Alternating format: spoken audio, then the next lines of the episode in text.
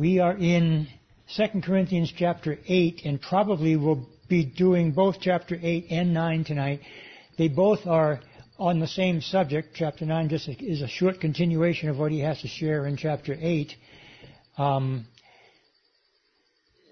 last time, he was talking about the fact that he was so very, very happy to see that Titus finally was able to reunite with him, but wasn't in Troas as they had originally intended, but it was instead somewhere in Macedonia, probably Philippi, and uh, Paul is writing this letter from that particular community of uh, Macedonia. And remember, Philippi is in Macedonia along with uh, Thessalonica and Berea. Corinth is in Achaia, which is modern day Greece in both cases, although Macedonia would be the northern part of Greece, Achaia is the southern part of Greece. Now Achaia, especially with Corinth and Cenchrea, because they're on this isthmus um, between the Aegean Sea and the Mediterranean, they have an advantage because they're a major waterway trade route and they are a very prosperous region. Macedonia, on the other hand, has been going through a great deal of difficulty. Um, there have been some wars uh, that have been devastating to the communities. Uh, the Christians in in uh, that area of Macedonia were being persecuted because of their faith, and since the majority of businesses were gilded businesses, they had to be participants within the guild, uh, kind of like labor unions, if you will, in our present day. And if they did not do what the guilds required of them, they were uh, basically not allowed to do business. And so many of the merchants who had become Christians, who did not want to participate in their idol worship that was promoted by the guilds, found themselves without any options. And uh, that became a very, very difficult thing uh, for the uh, people in that area who were Christians to find work or to be able to sell their merchandise or do whatever they had done in the past before they had become believers. So they were under a great deal of pressure and persecution, and it was very difficult. They became uh, uh, dependent on one another and the charities of other people as well uh, to survive, basically. We see proof of that in Paul's letter to the Thessalonians when he talks about the fact that they were so under uh, some very severe, severe problems in their community that they thought the tribulation had begun. So that's a scene in which Paul is writing this letter from probably Philippi, talking to the Thessalon, uh, to the Corinthian church about a promise that they had made in the letter that he wrote to them that we have as First Corinthians. I want to begin tonight by reading a portion of the last chapter of 1 Corinthians because it is basically the focus of what Paul is going to be sharing in this chapter, chapter 8 of 2 Corinthians. But turn first with me to 1 Corinthians chapter 16 to give us the background of this particular request that Paul is making here in 2 Corinthians. We find in chapter 16 of 1 Corinthians, Paul writing these words, beginning with verse 1. Now concerning the collection for the saints, as I have given orders to the churches of Galatia, so you must do also. On the first day of the week, let each one of you lay aside something, storing up as he may prosper, that there will be no collections when I come. And when I come, whomever you approve by your letters, I will send to bear your gift to Jerusalem. But if it is fitting that I go also, they will go with me.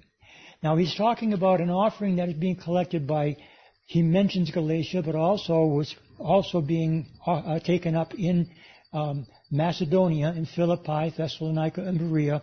And that offering was for the purpose of helping the Jews in Jerusalem. Paul really felt a real strong desire to bring a gift from the Gentile church to the Jewish church in Jerusalem, and they were also going through a very difficult time for very much the same reasons as I mentioned earlier with regard to the people in Macedonia. Perhaps even more so with the Jewish persecution against the Jews who were Christians. They weren't only kept from uh, employment or trading, but they were despised by family members and, and in the whole community. Many of them were forced to leave the area because of that persecution, but those who stayed were in severe, severe persecution by the Jewish people. And Paul wanted so much for the Gentile church to express their appreciation for the Jews who brought them the gospel by giving this gift to them. Paul wanted to have the Gentiles and the Jews under the same umbrella, if you will, of Christianity. He didn't want there to be any kind of a distinction between Jew or Gentile, bond or free, male or female. And he says we, in other places, we are all one in Christ Jesus. And so it was very important to Paul for the Gentile churches to come together and make this offering on behalf of the Jews. Now you remember in the book of Acts chapters 2 through 4, we found that when they were in Jerusalem and the surrounding areas, uh, the church was growing and all of the Jews were basically selling off all of their properties to have some kind of a commonality, a common fund from which they all could draw and be able to uh, live together in harmony. But they were anticipating probably that the coming of the Lord would be much sooner than it appeared to be likely after a season of uh, very, very uh, committed activity with regard to helping one another. The money would have dried out. The funds would no longer be available. All of the property had been sold. All of the people that were believers were stuck in this place that was a very hostile place and they had no way to go and they had no money to be able to do much of anything. So this was again the reason why Paul was so uh, committed to uh, getting this offering that he was wanting to collect. And we're going to find out in chapter 9 that it was over a year ago that Paul made this request that we just read about in 1 Corinthians. But here in 2 Corinthians chapter 8, again, Paul is talking about this particular need for the Jews uh, to be helped by the Gentiles. And he says in verse 1 of chapter 8, Moreover, brethren, we make known to you the grace of God bestowed on the churches of Macedonia, that in a great trial of affliction the abundance of their joy and their deep poverty abounded in the riches of their liberality. For I bear witness that according to their ability, yes, and beyond their ability, they were freely willing to give, imploring us with much urgency that we would receive the gift and the fellowship of the ministering to the saints. So here he's saying that Macedonia had given beyond their ability to give. Even though they were suffering, there was affliction, there was a great poverty uh, in, in their midst, but yet they chose to make that commitment that they had made uh, available to Paul when he and others uh, of his uh, team would arrive in Macedonia. And there was apparently some resistance by Paul and his team to receive that gift because he knew, Paul knew, that they were so very, very impoverished at the time. But they insisted. They said, no, we want you to give this gift to the Jews. They implored us, he says in verse 4, with much urgency, that we would receive the gift and the fellowship of the ministering to the saints, the saints in Jerusalem. So he's using this example of the Macedonians to encourage the Corinthians to likewise give. They were in dire straits as were the Macedonian churches, they were a very wealthy church, and there was no real issue with them as far as being able to give. But Paul was concerned that they hadn't yet come to that place of the commitment that they had made over a year ago when he first wrote to them about that request. Apparently, when uh, uh, Titus came to uh, meet with Paul in Macedonia, one of the things that Paul must have asked about was whether or not the gift that the Corinthian church had promised was ready. And he was wanting to go through Corinth on his way to Jerusalem and to bring the gift from all of the churches, Galatia, Macedonia, and Corinth, back to Jerusalem to the saints there. And apparently Titus must have told him that they aren't really quite there yet with regard to what they had promised. Uh, you know, we talk a lot about in churches today of the pledging that we, some churches require or request of their congregations. I'm glad we don't do that sort of thing here. And I want to take a moment or two to discuss the financial condition of Safe Harbor Church because I want you to all understand Paul is here talking about a special gift that was made a request long before this, and that request was agreed to by the churches that he had spoken to, and they would actually be responsible then to come up with the money that they had promised in order for Paul to bring that to Jerusalem, and uh, in, and he hoped to be very successful in this endeavor. As far as giving is concerned, the whole area of giving is an area that is very, very difficult to approach uh, with regard to what we should do as a church of Jesus Christ. And as I mentioned, there are some churches who yearly have a pledge Sunday where they request a certain amount of money or as the people are willing to give and they sign a pledge form saying that they are going to give X number of dollars every week for the entire year and that pledge is something that they are asked to make a commitment to and that's the way many churches operate as far as the collections are concerned. Other churches emphasize the fact that, you know, the Old Testament scriptures talk about the tithe, 10% of all of your earnings, all of your uh, income, not, but not only income, and it's not only 10% from the Old Testament perspective. A tithe is a 10% of your property, of your possessions. But they were more than one tithe associated with the Jewish people. And when you come to the New Testament, you find no mention of tithing. In fact, if you go through the early history of the church, there's absolutely no mention of tithing until the 6th century. And that's when the Roman Catholic Church began to require that of their people who were Catholic in attendance and in name. And it spread throughout much of the church. And it was unfortunate that that would take place. You find writings like that of Irenaeus and Eusebius who talk about giving freely uh, as they were enabled. And that's exactly what Paul says is the requirement of the New Testament church. Not a particular amount, but rather a willingness to give in support of the ministry to which you associate yourselves. And that brings us again back to our situation here at Safe Harbor Church. We have never asked for anybody to pledge anything. I've never asked for anybody to give a particular amount or percentage of what you earn. I believe that's between you and the Lord. I encourage the principle of tithing. I myself have been blessed to perform that which the Old Testament scriptures imply with regard to the giving of a tenth of your income. And I do that faithfully.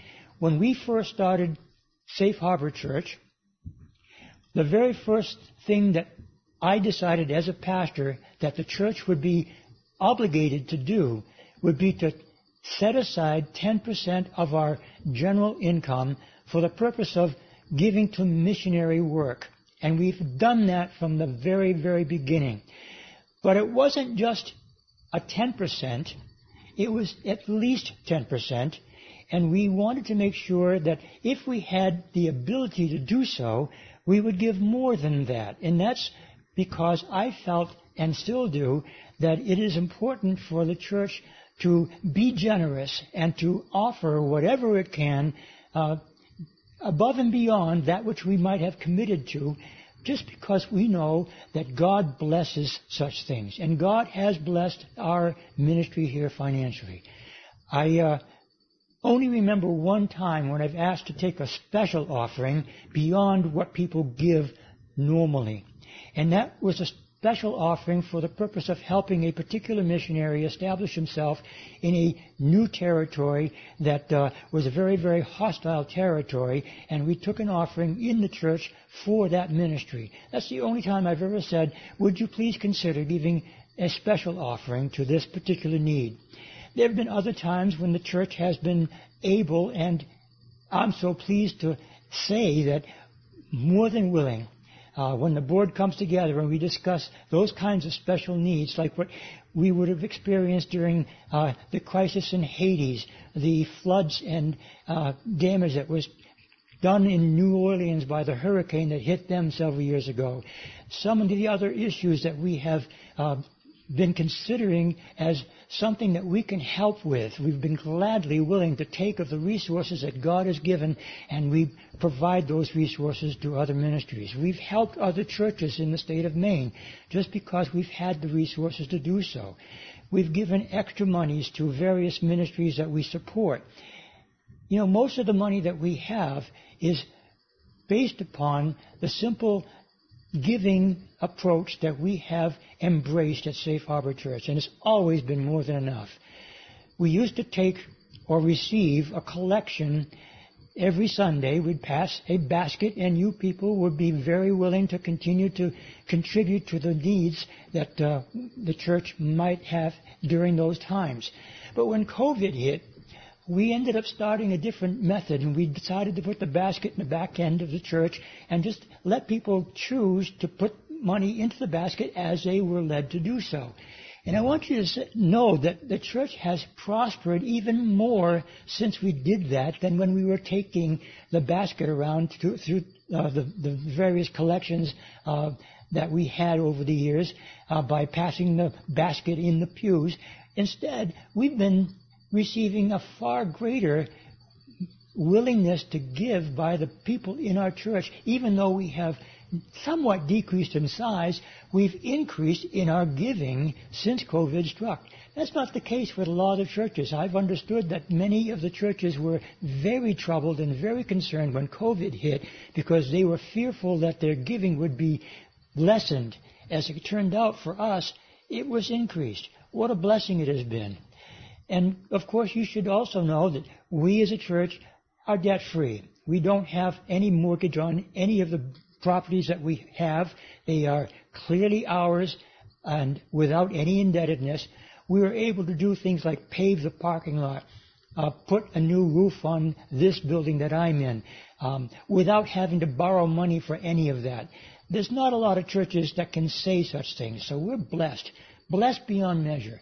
So I see in our church as an example of those who just willingly give from the heart without being emphasized or having the, uh, the need for a focus on giving.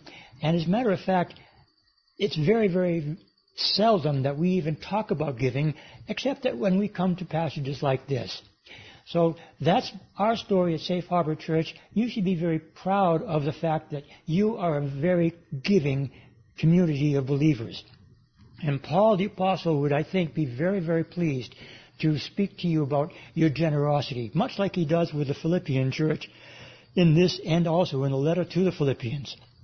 Well, verse 5 says, Not only as we had hoped, but they first gave themselves to the Lord and then to us by the will of God. Take note of what Paul is saying. Not only did they give of their financial resources, but they gave of themselves first.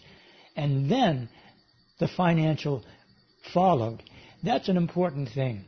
I remember long ago I heard a story about a Native American who sat in the church that he uh, wanted to come to see uh, the Lord moving in that particular location. And there was an offering that was received, and as the usher passed the basket down the uh, aisle in which he sat, uh, the, in, the Native American basically said, put the basket lower. And the usher didn't understand quite what he was saying, but he repeated it. Put the basket lower. And so he did indeed put the basket lower, near to the ground. And even then, the, the Native American said, even more lower, lower than that. Put it on the floor. And when he did, the Native American put his feet into the basket. And he said, I don't want to give any money because I don't have any money, but I give myself for service to my king. That's what Paul is saying here about these Philippian members of the Christian faith. He said, not only did they give their resources, but first they gave them of themselves to the Lord. Verse 6 says, So we urge Titus that as he had begun, so he would also complete this grace in you as well. So he'd instructed Titus to go to Corinthians, give them that first letter, and instruct them about the giving that they had promised that he would be collecting for the saints in Jerusalem. But as you abound in everything, he says in verse 7, in faith, in speech, in knowledge, in all diligence, and in your love for us, see that you abound in this grace also. Remember, he told the Corinthian church in the first letter that they were behind no church in spiritual gifts. And he's reminding them there, in this letter here, rather, in verse 7, of how abundant in everything they were, in faith, in speech, in knowledge, and in love. So he's commending them, but he reminds them that they had made this promise, and he's prayerful, prayerfully asking them to uh, complete that which they had promised. So now he begins in verse 8 to talk about the pattern of giving. He says in verse 8, uh, I speak not by commandment, but I am testing the sincerity of your love by the diligence of others. But you know the grace of our Lord Jesus Christ, that though he was rich, yet for your sakes he became poor, that you through his poverty might become rich. And in this I give advice. It is to your advantage not only to be doing what you began and were desiring to do a year ago, but now you also must complete the doing of it, that as there was a readiness to desire it, so there also may be a completion of what you may have. Paul is saying, remember what Christ did for you. Christ, who was rich in glory, became poor by becoming a man. He was rich yet for our sakes he became poor, that through his poverty we all might become rich in him. What a great verse that is. Verse 9 is a wonderful verse talking about the commitment that Christ made to us. And in his having made such a commitment to us, it should be incentive for us to make that same commitment to him in reciprocity to what he has done. Verse 12 continues and says, But if there is a first willing mind, it is accepted according to what one has and not according to what he does not have. So he's not saying that you should give beyond your means, even though the Philippian church had indeed done that. He's just saying you have been prospered and it's up to you to you make a decision on how much you should give based on what God has blessed you in. He says further on,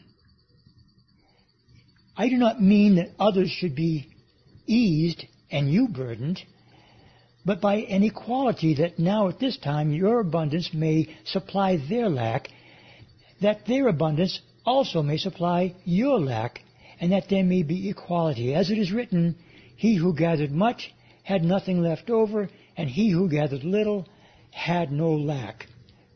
Talking about the collecting of the manna in the wilderness. The one who ended up collecting too much, well, the manna ended up rotting because they, they took more than they were asked to take. They were supposed to take just a certain amount for their families and no more. And then when they were told not to take any, if they did take any on the day of Sabbath rest, then that would rot. But on the day before the Sabbath, on the Friday, they were to take a double portion and it would not rot because that second part of that which they collected on Friday was good for both Friday and then the following day on Saturday. So he who gathered much had nothing left over, but he who gathered little had no lack. The ones who didn't get enough of the manna into their uh, homes or tents found that there was still plenty to eat in spite of that fact. God did a great miracle on behalf of his people. And in that, God demonstrated that he provides. And one of the things that we say often in our Calvary Chapel circles, and it's largely due to what Pastor Chuck Smith said, where God guides, God provides. And that's still true, I believe, today. Again, In verse 16, he says, But thanks be to God who puts the same earnest care for you into the heart of Titus. Titus felt the same desire that Paul did with regard to the Corinthian church's commitment to what they had said they would give. He says again then in verse 17, For he not only accepted the exhortation for, to go to Corinth, but being more diligent, he went to you of his own accord. He really wanted to do, to do this because he expected the Corinthian church to be very responsive to this request. He says in verse 18, And we have sent with him the brother whose praise is in the gospel throughout all the churches. It's interesting that Paul doesn't mention who this brother is, but he's a brother in the church who is known by all the churches.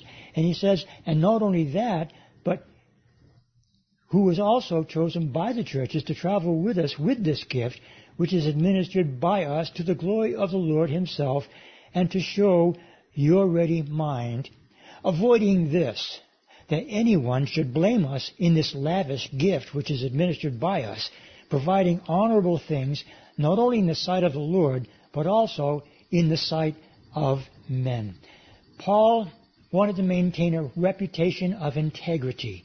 And he's saying, we've got this huge amount of money, and we don't want anybody to think we're taking it for ourselves. And so he's putting around himself men who would be accountable. And accountability is again one of the hallmarks of, I believe, what this church has been able to represent over the years. We want to make sure that we are always accountable. We never, ever would have it any other way because there is so much corruption. You've seen it. You've read about it in stories that have been appearing throughout the years in the major news uh, uh, centers that, that certain individuals have been found guilty for extortion in the churches. It's still happening today, and there are many, even on television still today, who are taking advantage of poor people by convincing them that if they give, they will receive a double blessing. Give to receive. That's not biblical. Paul is saying there is nothing that he and the people that he is traveling with would ever do to give the church any reason to doubt their integrity. And that's the way it should be with all of us. Verse 22 says, And we have sent with them our brother, whom we have often proved diligent in many things but now much more diligent because of the great confidence which we have in you. If anyone inquires about Titus, he is my partner and fellow worker concerning you. Or if our brethren are inquired about, they are messengers of the churches, the glory of Christ. Therefore show to them and before the churches the proof of your love and of our boasting on your behalf. Paul is saying, show them that you are people of integrity also. What you have committed, do perform. And it would be a blessing to all the churches to see that you have done so.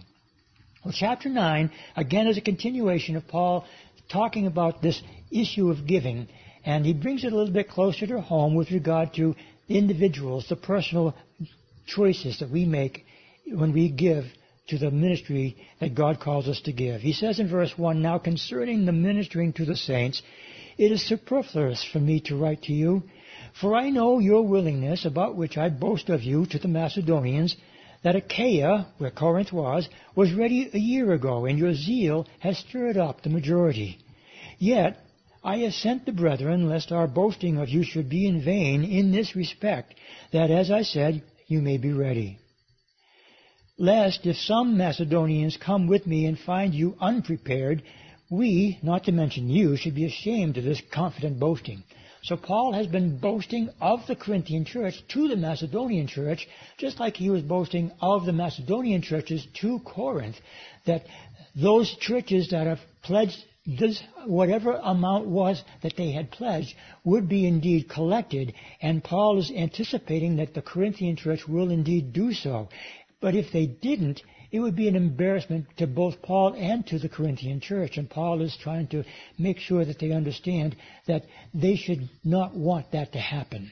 He says in verse 5, Therefore I thought it necessary to exhort the brethren to go to you ahead of time and prepare your generous gift beforehand, which you had previously promised, that it may be ready as a matter of generosity and not as a grudging obligation. Obligation. Paul is saying if I go and you haven't made the collection yet, you're going to be feeling obligated, and it would be a grudging experience for you. Paul doesn't want that to happen. In fact, he goes on to say, But this I say, verse 6, he who sows sparingly will also reap sparingly, and he who sows bountifully will also reap bountifully. So let each one give as he purposes in his heart, not grudgingly or of necessity, for God loves a cheerful giver. That should be the basis, basis upon which we give. Giving cheerfully. Whatever we have, if we sow bountifully, we will reap bountifully. If we sow uh, sparingly, we'll receive less. It's a principle. He tells us the same thing in Galatians also, in chapter 6 of Galatians. I'd like you to turn there with me and we'll read briefly what Paul says to the Galatian church. Remember, he had talked to the Galatians as well as those in Macedonia and Achaia about this gift. And he says in Galatians, at the end of Galatians chapter 6, beginning with verse 1, these words, Let him who is taught the word share in all good things with him who teaches. That's actually verse 6, I'm sorry, of chapter 6. Do not be deceived. God is not mocked. For whatever a man sows, that he will also reap. For he who sows to his flesh will of the flesh reap corruption, but he who sows to the Spirit will of the Spirit reap everlasting life. And let us not grow weary while doing good, for in due season we shall reap if we do not lose heart. Therefore, as we have opportunity, let us do good to all, especially to those who are of the household of faith. Paul is reminding the Galatian church Again, it's the same thing that basically he's saying here to the Corinthian church. If you sow sparingly, you will reap sparingly. The emphasis is on the need to do it with a cheerful heart. But if you don't do much, you're not going to receive much blessing. Jesus said something very similar when he said, you should give as though it were to be putting treasure in heaven. And he said, Give liberally. He said, it will come back to you. Whatever you give, whatever you sow, will come back. And it will be a blessing to you. And that's the reason we do give. Not to receive the blessing, but because it is a blessing to give. We're told elsewhere in Scripture that it is more blessed to give than it is to receive. Oh, it's a wonderful thing to receive. But it's far better to be able to give. And when you look at this agrarian typology that Paul is giving here, the sowing of seed, if a farmer sows just a few seeds in his field and thinks, well, that's enough, he's only got a few vegetables that will be the result of that. He'll have less than what he may need to live on. But if he sows plentifully, more seed on the ground than you might think were necessary, the result will be a multitudinal amount of produce that will result in great benefit to him and others besides. And that's the benefit of sowing uh, plentifully. And so that's what we should consider when we're giving. How much are we able to give? And if it is even more than what we think we might be able to give, am I willing to give it without constraint? Am I willing to give it without being feeling uh, under compulsion? Am I doing it grudgingly or am I doing it willingly? Whatever we do give, it should be that way. Again, God loves a cheerful giver. That is important. It's a principle that we all need to remember whenever we consider how much do I want to give? Do I want to give a full tithe and receive the tithe blessings that are promised to those who give that way? Remember in the Old Testament, God said, I want to test you in this. He said, you've been withholding your tithe And if you don't withhold your tithe, I will pour out a blessing you cannot contain. Test me in this, he said. Well, the same principle applies. God is saying, I'm not asking you to give a particular amount. Some of you can give more than 10%. That's good.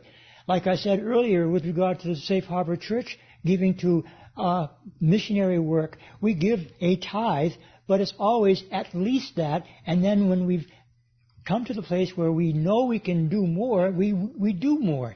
And that's a great blessing for us. It is always wonderful to give more than what you may thought, have thought you could have given. That's a principle that I think the New Testament church should stand on. And as I said, we have been mightily blessed by the wonderful generosity of a people who have been faithful in their giving here at Safe Harbor Church. I hope you all are doing it cheerfully. I know that it is very much what God would want. He says in verse 8, And God is able to make all grace abound toward you, that you, always having all sufficiency in all things, may have an abundance for every good work, as it is written, He has dispersed abroad, He has given to the poor, His righteousness endures forever. Paul is here quoting Psalm 112, uh, verse 7, or rather verse 9, where he's talking about the man uh, who is blessed because of his righteousness. And he is a righteous man because he gives to the poor. He disperses abroad, and his righteousness endures forever. That's what Paul is referring to here in verse 9. The one who is a very generous, righteous individual. He is blessed beyond measure because of his willingness to do these things. Lastly, as he continues in this chapter 9, in verse 10 he says, Now may he who supplies seed to the sower and bread for food supply the uh, rather supply and multiply the seed you have sown and increase the fruits of your righteousness. Again, the sowing of the, the seed and the agrarian society, they all were very familiar with the fact that the more you see, sow, the more produce you will have. And he's saying this with regard to God. God watches what you do. He supplies the seed for you, the sower, and also the result of the seed, the bread that comes from that which is sown, to meet all your needs. God always meets your need. Paul tells us in Philippians, My God shall supply all your need according to his riches in glory through Christ Jesus our Lord. He says, not only that, but while you are enriched in everything for all liberality, which causes thanksgiving through us to God. For the administration of this service not only supplies the needs of the saints, but also is abounding through many thanksgivings to God, while through the proof of this ministry they glorify God for the obedience of your confession to the gospel of Christ, and for your liberal sharing with them and with all men, and by their prayer for you who long for you because of the exceeding grace of God in you.